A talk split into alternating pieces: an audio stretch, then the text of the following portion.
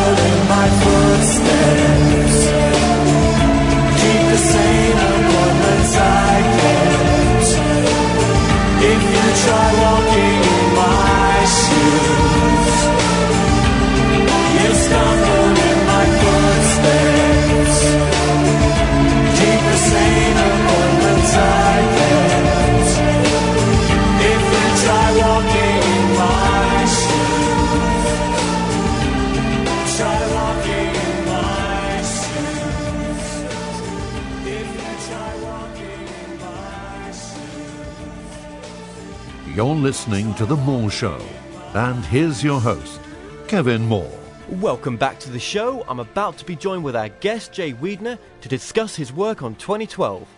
Well, just a bit of background on Jay. He's an author and filmmaker, and since 2000, Jay has been the owner of Sacred Mysteries, a video production company. He is currently in production on a new feature film, called Secret Landscapes.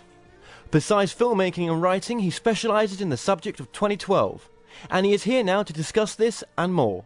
Jay, welcome to the show. It's good to be here.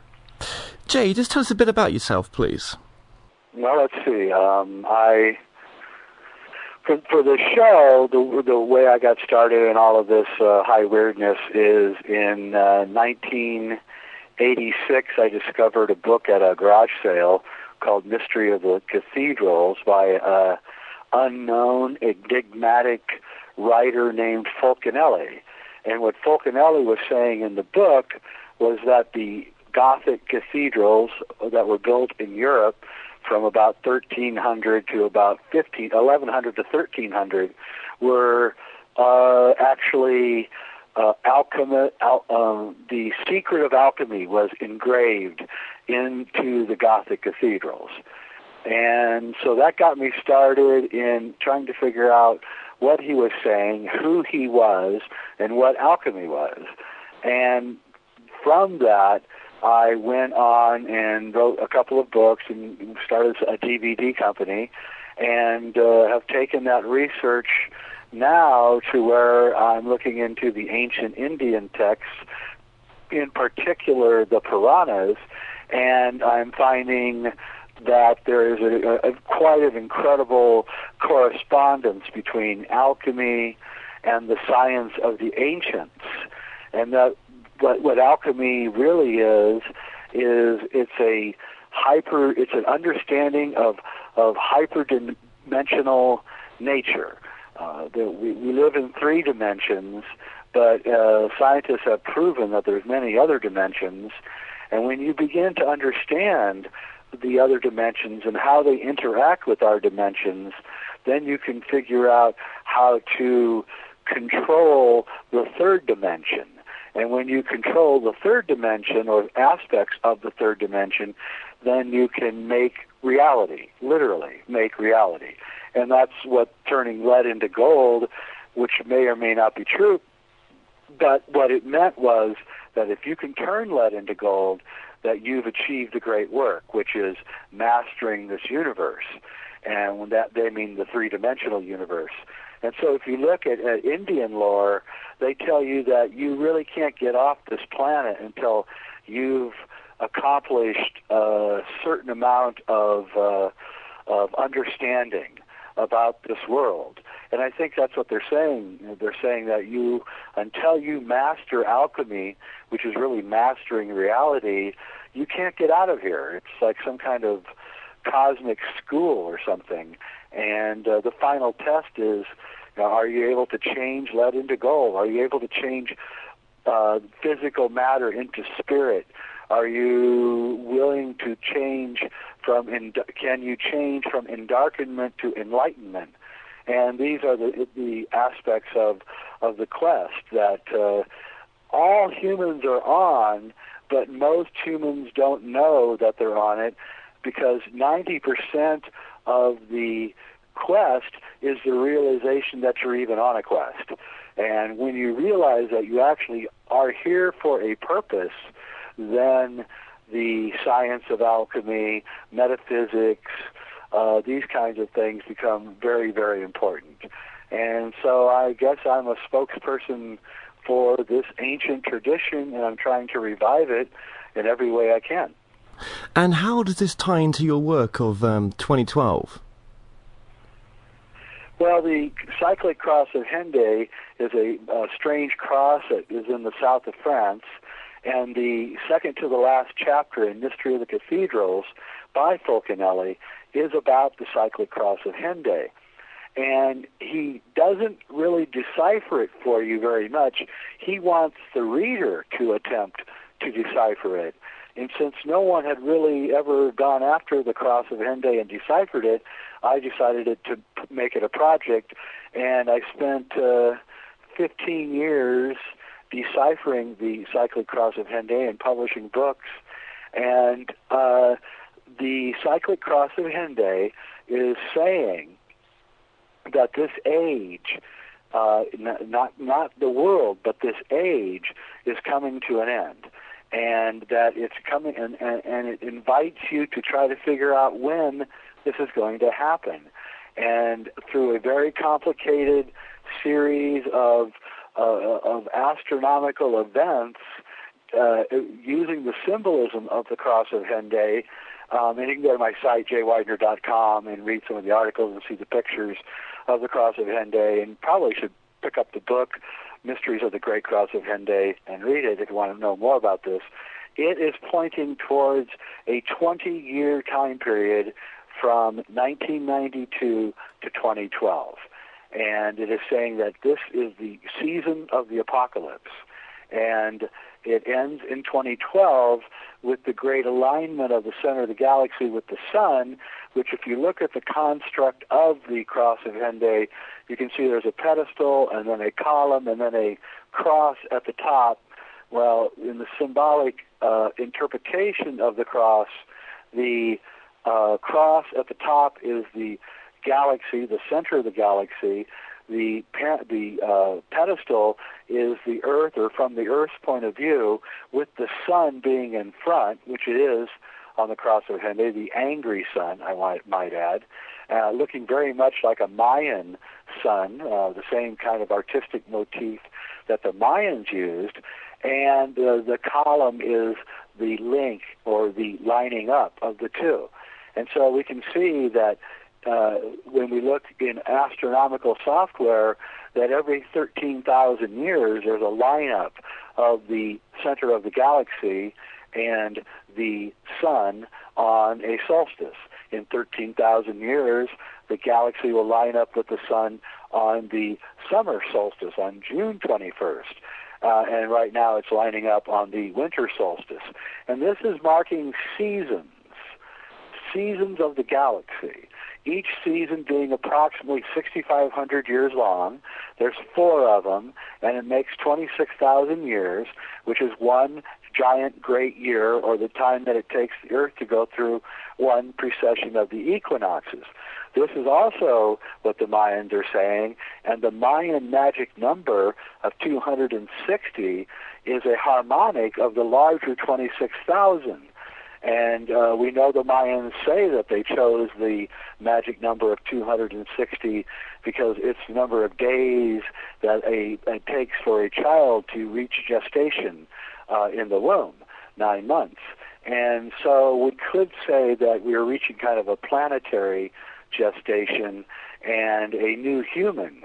This is what the Inca have told us in our film Time Wave 2013 and 2012 The Odyssey, those two films, the Inca tell us that a new human is emerging, Homo luminous, or the man of light, or the person of light, and that that corresponds pretty close to the timelines of the 26,000 year period.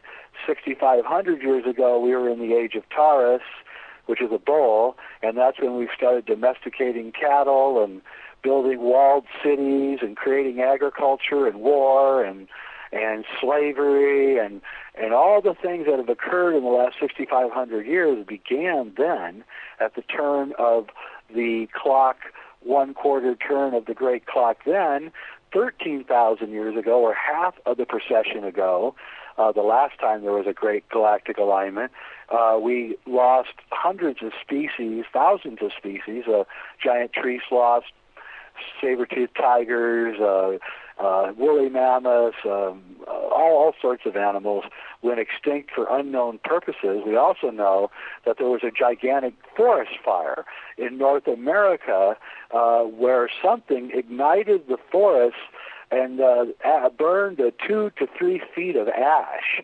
So, and, and not just a small area, but I mean all of the uh, northeast United States and almost all of eastern Canada uh, burned in this forest fire and may have thrown enough soot up into the air to cause a minor ice age also. In fact, ice ages may very well be caused by this.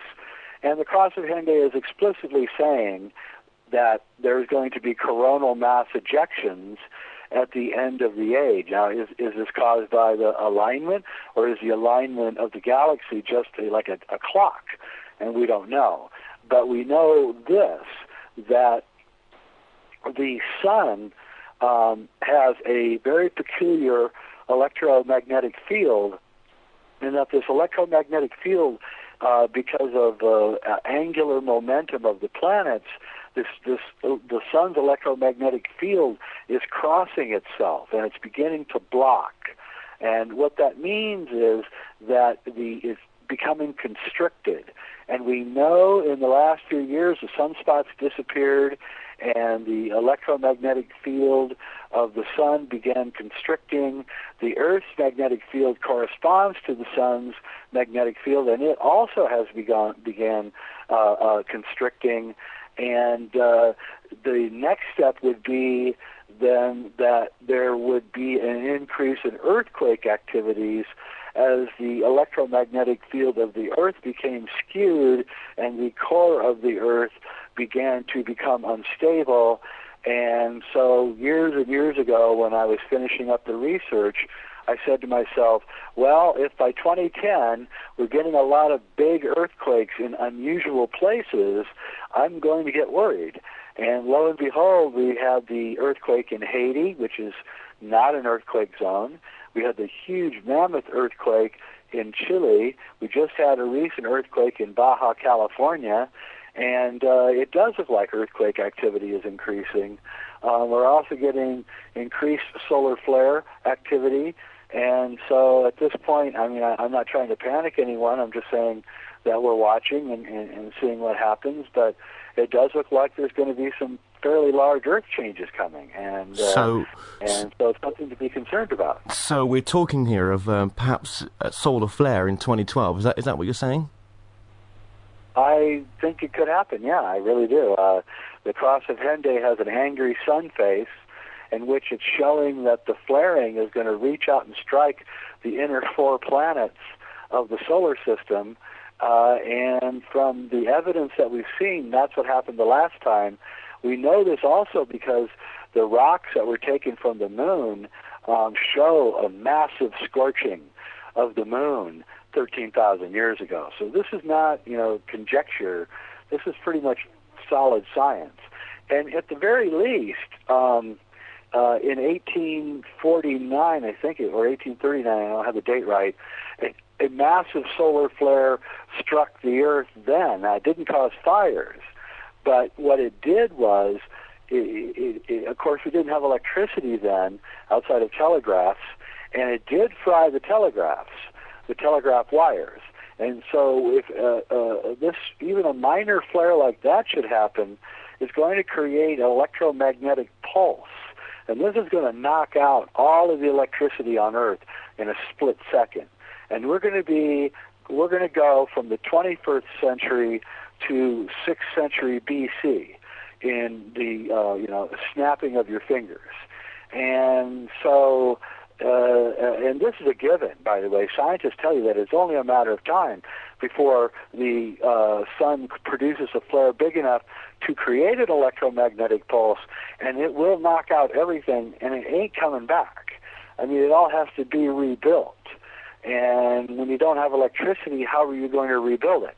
Uh, so uh, the, this is all part of the prophecies from the Mayans and the Incans and the Tibetans and the alchemists of Europe and even the Christians with Revelation and uh, a lot of other folks. The Cherokee Indians of North America have the same prophecy. The Ojibwe in Canada have the same prophecy. So we're seeing the play out of this prophecy uh, and these prophecies, of which the Masons, the Freemasons, also are holding this prophecy and trying to pass it down the information successfully from one generation to another. So, uh, you know, walks like a duck, talks like a duck. Uh, it's a duck, and uh, so I'm not trying to scare people. In fact, I I personally think it's a great moment, and that uh, uh, it's a it's a chance.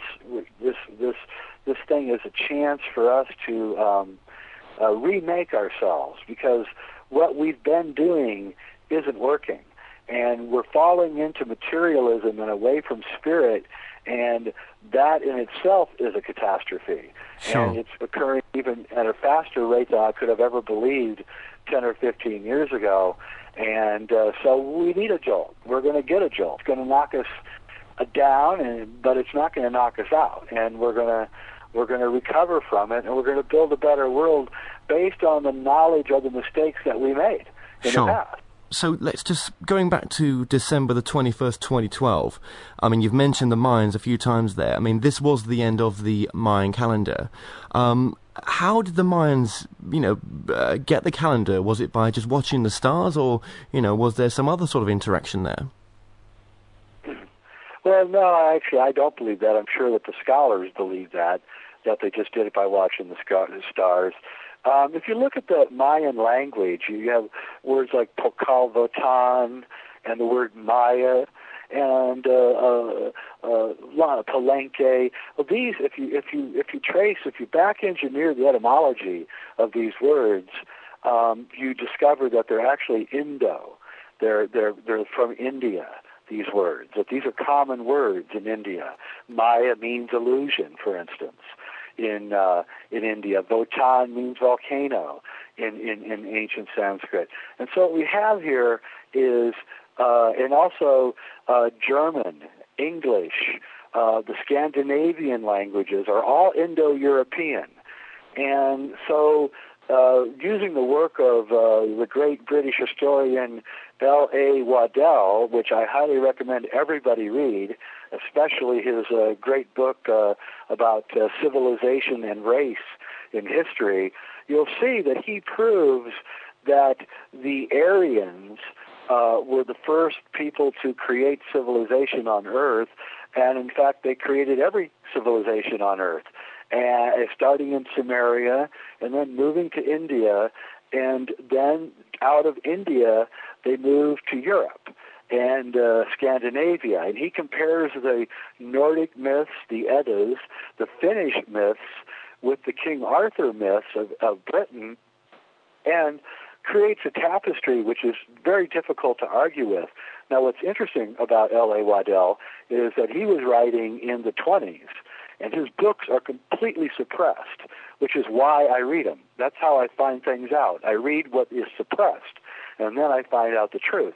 So I thought maybe he was a wacky historian, and that's why he was suppressed. But when I read the books uh, from him, he's from Cambridge, I realized that this guy was a singular intelligence and that the reason he's not being taught in universities anymore is not because he's wacky or he's wrong. It's because they don't want this information out. And this is also why the Americans allowed the Baghdad Museum all the cuneiform tablets to be stolen uh, out of there. Uh, I don't even believe they were stolen by the locals. I think we stole them. And, we and they're not appearing on the market. If, if if private citizens in Iraq had broken into the Baghdad Museum and stole all the cuneiform tablets, as we have been told, then they would be showing up on the black market for rich people to buy, and they're not. They're not showing up at all. They don't want us to know our history because uh, it is a much different history than we've been led to believe. And Waddell has traced this history down and has it pretty much aced in the hole. So the Aryans are the creators of civilization. They were the creators of India. Uh, and uh, and there's a pattern, a historical pattern of the Aryans beginning a civilization, uh, and then it falling apart after the Aryans uh, are no longer in control of it. And the uh, Tolkien, uh, J.R.R. Tolkien, got into the Oxford Library uh, and read the uh, manuscripts that were there that only he could read, because only he could read the languages, these ancient languages. And he got in there and read uh, these uh, ancient manuscripts and based all of the Lord of the Rings on what he had read in those manuscripts, again based on Nordic and Finnish uh, um, uh, uh, myths, and the uh, Aryans in the in Lord of the Rings are the elves. They're tall, they're blonde, they're white-skinned, and they have magical powers, and uh, they're leaving. And they've left progeny behind that has Aryan blood in it, i.e., Aragorn, who becomes the king, and uh, so that the the bloodline of the Aryans can continue when they leave. And um, that is the central myth, in fact, of all over the earth. There's a central myth. There's three central myths in the world. The one central myth is that there was once a garden, the great garden that we lived in and that we were expelled from.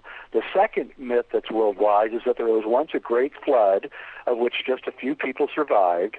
And the third myth that's all over the world is that there's a race of gods who had sex with earth women and created demigods. There's a movie out right now, uh, Percy, I can't remember now, Percy Jackson and the Gods or something, a Hollywood film about how this kid, Percy Jackson, is really the uh, son of a god and, and, a, and an earth woman. Okay. And this is, yeah, and Andrew Collins, the great uh, uh, British uh, researcher, wrote a book from the ashes of angels in which he goes back into the book of Enoch and shows that the children that were born of this relationship between these uh, Aryans and Earth women had white skin, white or blonde hair, blue eyes.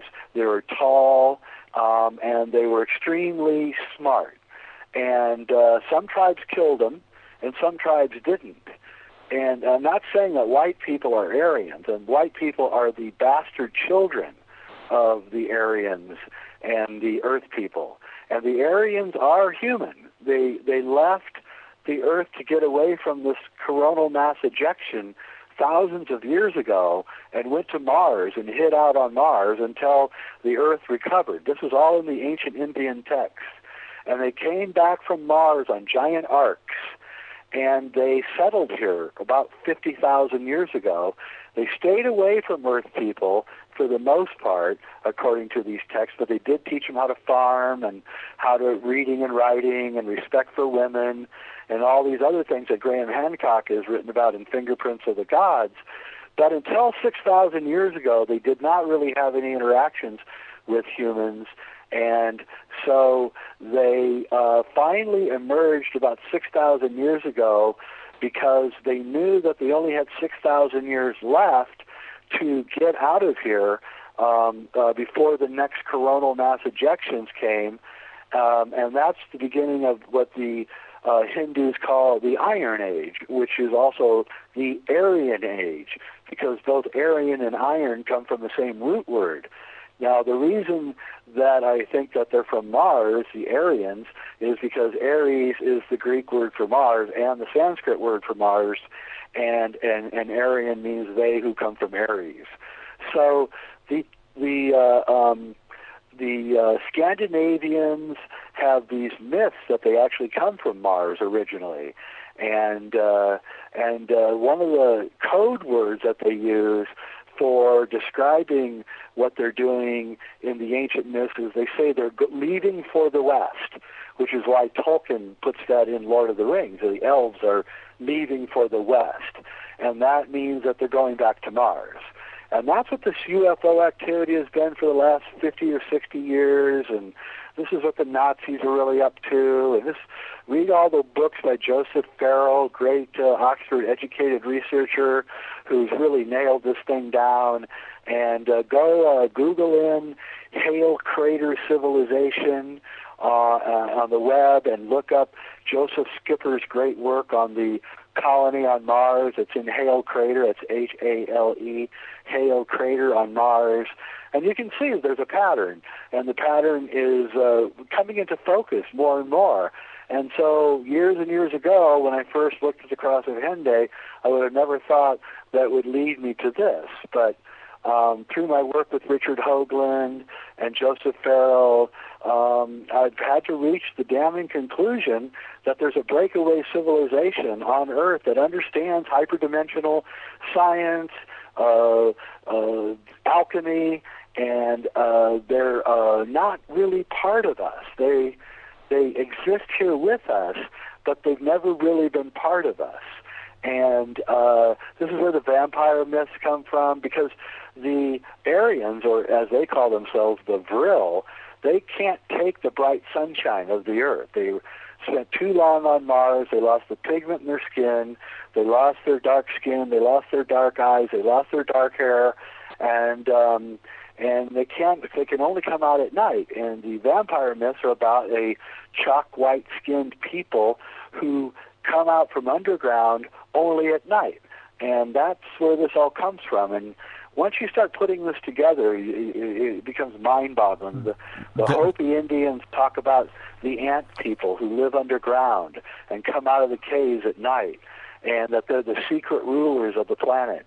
And um, in Spielberg's War of the Worlds, the Martians didn't come from Mars; they came from underground.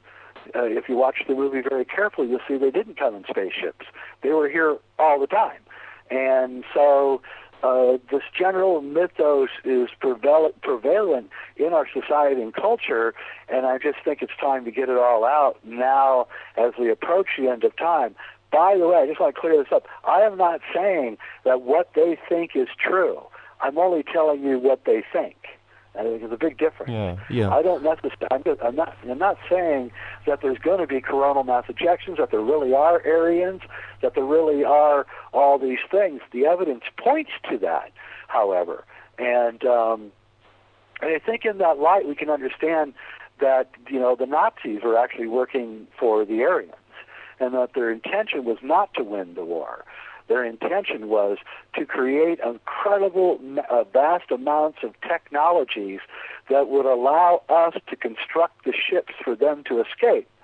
And that's why from 1929 to 1945, the German scientists were invented radar, sonar, lasers, atomic weapons, uh, television.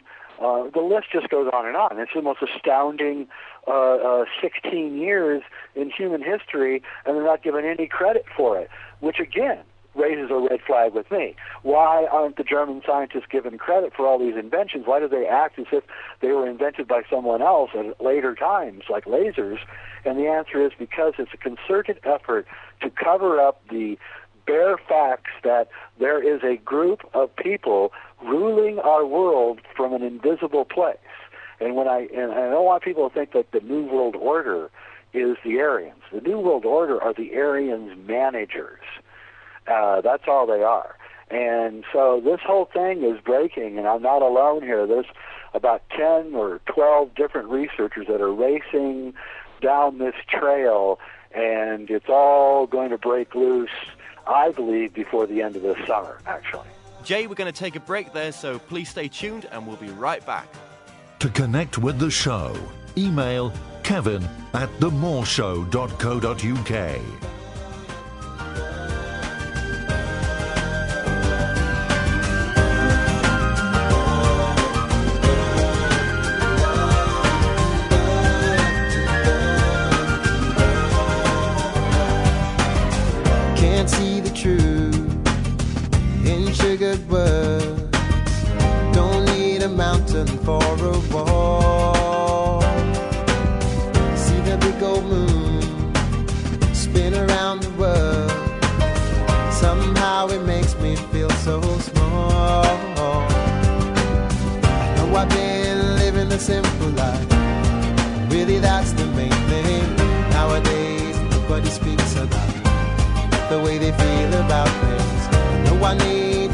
set me right. Now it seems there's nothing, and nowadays nobody thinks about a way to ease the suffering. Baby, I know you're the first thing I believe in honestly. How do you prove what you can't see? Well, it's a question of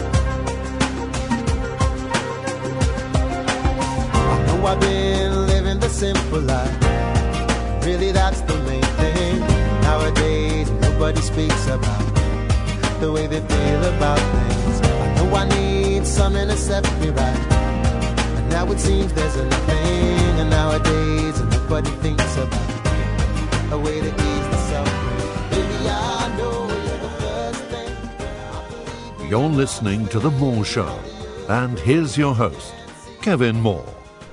Okay, welcome back to the show. I'm currently joined here with our guest, Jay Weidner. Um, Jay, welcome back. Good to be back. Just one quick question before we move on. Um, regarding the alignment of the planets, just go ahe- uh, over again. What alignment's taking place on 2012, just briefly? Well, the uh, center of the galaxy is lining up with the sun and the earth in a straight line at 11:11 Universal Standard Time, which is British time, uh, on December 21st, 2012. And uh, this is a once every 13,000 year event, and it's happening right now, or it will be. Okay, okay. And, um, you know, what's the long term plan then? I mean, what, if, obviously governments have been looking into the situation of 2012. Um, what do you think their plans may be?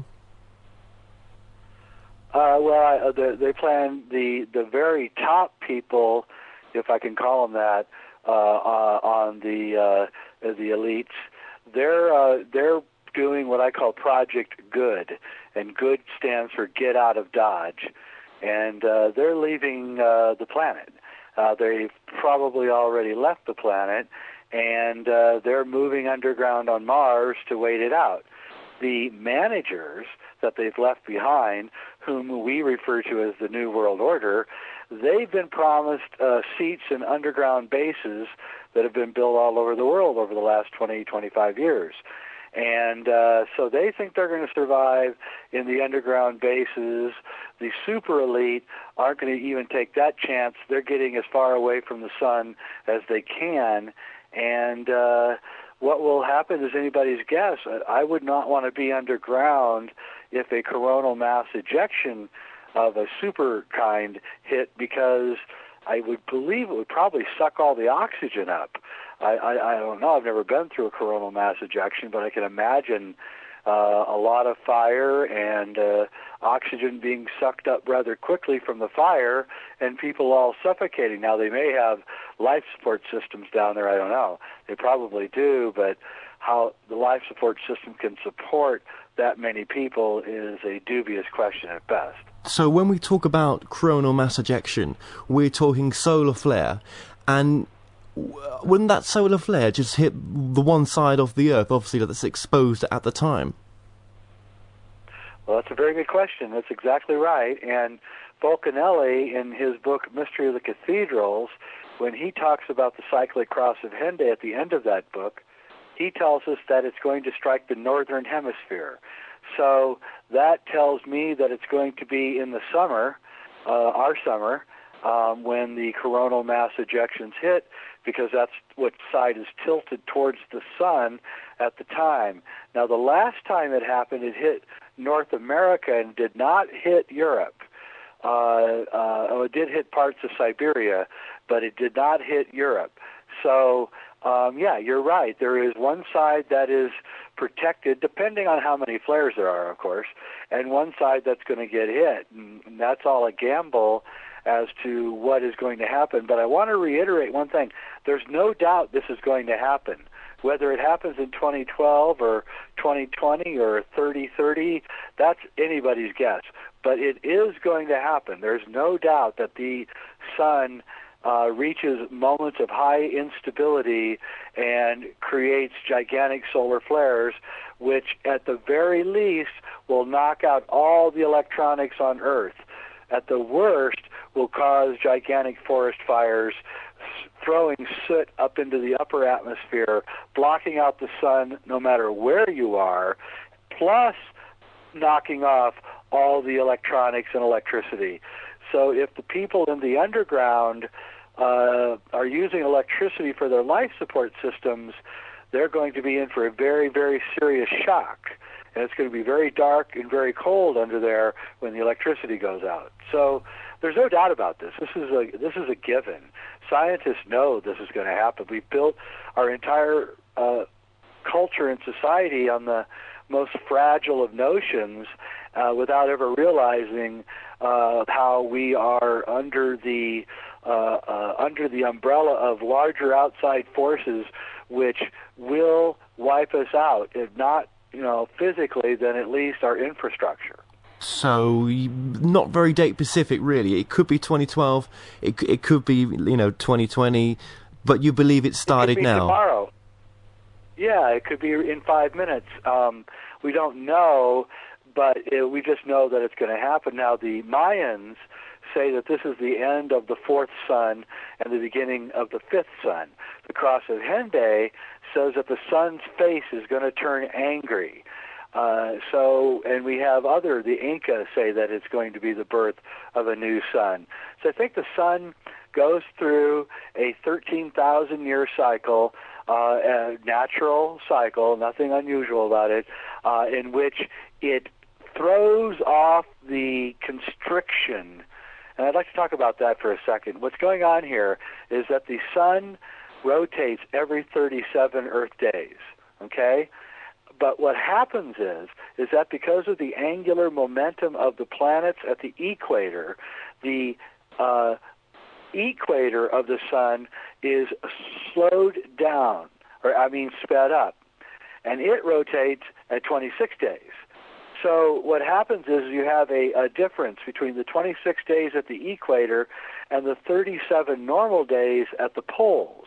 And this causes an electromagnetic constriction which every time, every 87 days, the 37 crosses over the 26 and causes an electromagnetic constriction. It takes about 13,000 years for this constriction to grow to the point where the sun is energy is completely suppressed. Now, what would happen here is that is sort of like a, a, a pan on the stove with a lid on. The lid is the constriction. If you put water or oil in the pan and turn it all the way up and put a lid on and then bolt the lid down, what's going to happen is is that you're going to at first get excessive heat because of the constriction. It's going to get really really hot because there's no place for the heat to escape. And then eventually no matter how much you hold down that lid, it's going to blow. It's going to blow off. And when it blows off, there's going to be these massive solar flares, and then there's going to be a rapid cooling. 13,000 years ago, we went through a rapid heating and then a rapid cooling in as little as 20 days. It went from excessively hot in the Arctic to absolutely frozen. And that's why the woolly mammoths were trapped in the ice with the uh, straw and grass still in their mouths and in their bellies because the freezing happened really rapid. So there is a gradual heating up, which takes maybe a few years and we begin, or the Earth begins to seem as if it's going through a warming, a global warming. But then the constriction disappears in a mighty explosion.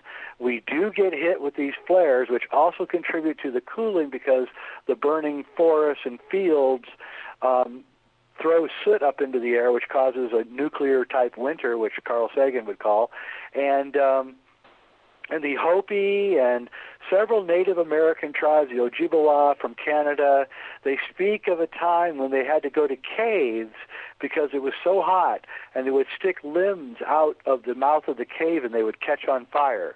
And these are these are myths. On the other side of the earth, there's myths of a great flood. And what this may be is the concussion from the solar flares striking the oceans, the Atlantic Ocean or the Pacific Ocean, and causing huge tidal waves to flow in on the side that does not get hit by the solar flares. Right, okay. What choices can we make for 2012 then, personally? Well, you know, I I I I, I don't want really want to talk about. I really don't think that all these Earth changes and the things that are going on are really worth thinking about. It's like thinking about your own death. What's the point of it? Uh, you may die in a car accident next week, so what are you not supposed to live your life now? And so the point that I'm trying to say is, yes, these things are real, and they may happen tomorrow. They may happen tw- ten years from now. They may happen a thousand years from now. We don't know. We know that they are one day going to happen, but that doesn't mean that we're not going to survive. And so what I and, and I don't think there's any doubt that despite whatever goes on with the sun and with earth changes, we're going through a cultural and spiritual uh, reformation or renaissance right now, um, which is brought on because the central operating principle of civilization ha- is disappearing. And that would be the Aryans creating civilization to create the technology to make the ships that they're using to get out of Dodge. So the central, uh, and Obama knows this, and, and Brown knows this, and the UN knows this. They know the central operating principle of the world's economy is disappearing. We're not going to have jobs come back. We're not going to have industry come back. There's no need for it. The natural condition of the human state is a semi-rural, almost hunter-gatherer type of existence. That's how human beings lived for hundreds of thousands of years before the Aryan intervention, uh, of which L.A. Waddell talks so uh, well about. So um, I'm saying that we need to, to do two things. One thing we need to do is we need to take care of ourselves and our families and our friends in a physical way, which is get to a place where you got water, get to a place where you can grow your own food, get to a place where you can have a community and people who support you. And secondly, um, take care of yourself spiritually, which is um, find some kind of practice to hold your center while we're drifting into these times of utter chaos. You know, learn to meditate, take do yoga, do tai chi or qi gong or walk in the woods or whatever it is, you know, make love to your your lover, whatever it takes to keep yourself centered in these times of of, of growing chaos. And we can, we will find a new order ourselves. We don't need to be told from the top down what the order is of the future. We're going to make it, not them. And they're trying to centralize society completely uh, because they know that the central organizing principle is missing, and so they're trying to create a quasi-socialist world state in order to make sure that we don't get out of hand. But we don't really want to get out of hand or have a revolution because that will just play into the into the hands of the people who are perpetuating this this madness. What we want to do is decentralize, take care of our own, uh, stay connected through the internet, um, and and build a world that is based on globalized principles of brotherhood and getting along, but localized food production and uh, taking care of each other and ourselves. And the interesting thing about this is that only the people that do this are going to thrive and survive. Everybody else is going to face a world of hurt, and I think that you know that's really my main mission here is to to to speak out to the few who will become self-selected. They will choose themselves to become the uh, the purveyors of this future world.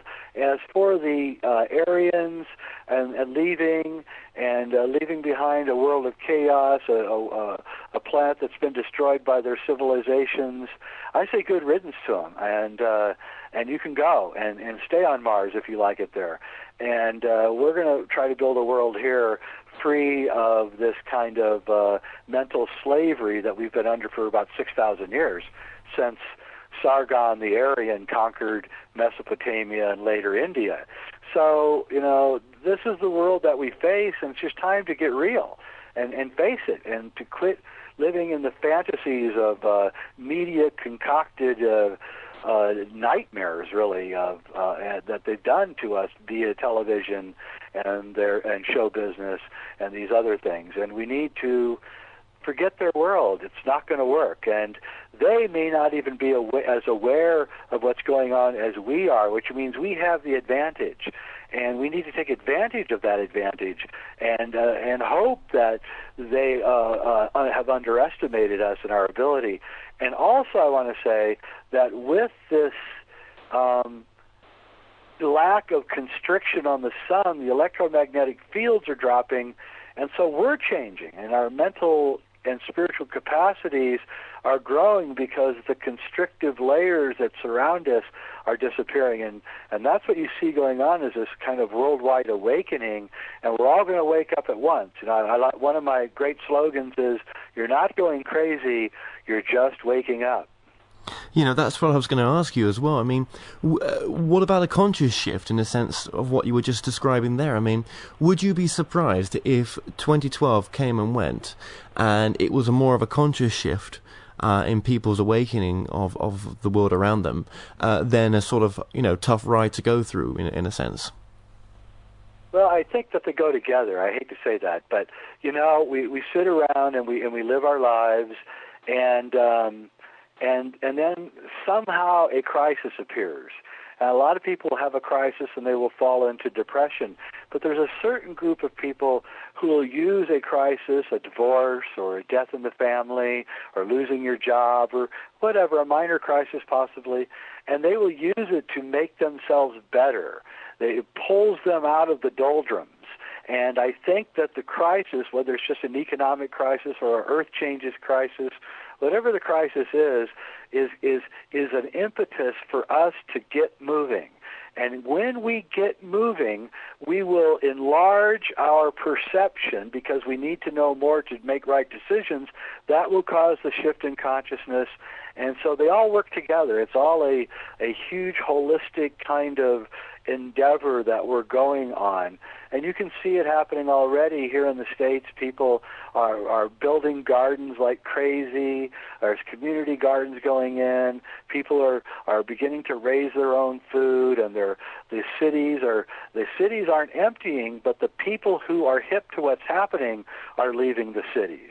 And so, uh, it's a self-selecting process and it's, it's, it's, it's how evolution, at least spiritual evolution, works. Those who are aware of what is going on take precautions and survive. Those who are not aware, i.e., unconscious as opposed to conscious, do not know what's going on, do not take precautions, and they fail. So we are guaranteed to succeed as long as we take action as soon as possible. And I think that's really the whole point of 2012. It is a consciousness shift. It's a consciousness shift brought on by earth changes and a crisis. And I think that we have to look at it that way and, and embrace the crisis and, and, and move into it. Do not fear the beast because the beast is only snorting and growling to try to scare us. In the end, we are more powerful than the beast. Well said. And um, tell me about your websites and how can people sort of find out more about your work? Well, they can go to my website, uh, sacredmysteries.com, which is where we sell our films. Uh, we have a film, new film called Infinity: The Ultimate Trip: Journey Beyond Death, which is about how not to fear death because there is no such thing as death. And we interview the top experts in in, in Infinity, Neale Donald Walsch and Brian Weiss and Dannion Brinkley and Punlap Rinpoche and many, many others. Um, and of course, we have our two 2012 films, 2012 The Odyssey and Time Wave 2013, which uh, is about what we are talking about right now. Also, my film Secrets of Alchemy, which is about the Earth changes and about the cross of Hendaye. We have The Alchemical Dream with Terence McKenna. And also, you can go to my own site, jayweidner.com. That's J A Y W E I D N E R. And you can read all my articles uh, that are up for free on Stanley Kubrick and, and the Earth changes and the cross of Hendaye and the Aryans and Mars and, and a lot of other things that are up there. So, um, also, we are putting up uh, about 250 hours right now. It's costing my company a fortune to do it, but we're putting up uh, about 250 hours of free video up on YouTube uh, for the whole world to have for free. Uh, because of the lateness of this crisis, and we thought that we had better get some stuff up for people who maybe can't afford the twenty dollars or whatever for the DVDs. And uh, so, what we need to do is we need to spend all of our energies fomenting a upwelling which will create the successful change in consciousness and defeat the purveyors of darkness and fear, which is really the goal, I think, right now. Yeah, so we know we're going to die, but are we really going to die? Yeah, we know the earth is going to go through big changes eventually, but does that really mean anything for us right here, right now? And the answer is probably not. So let's take care of business.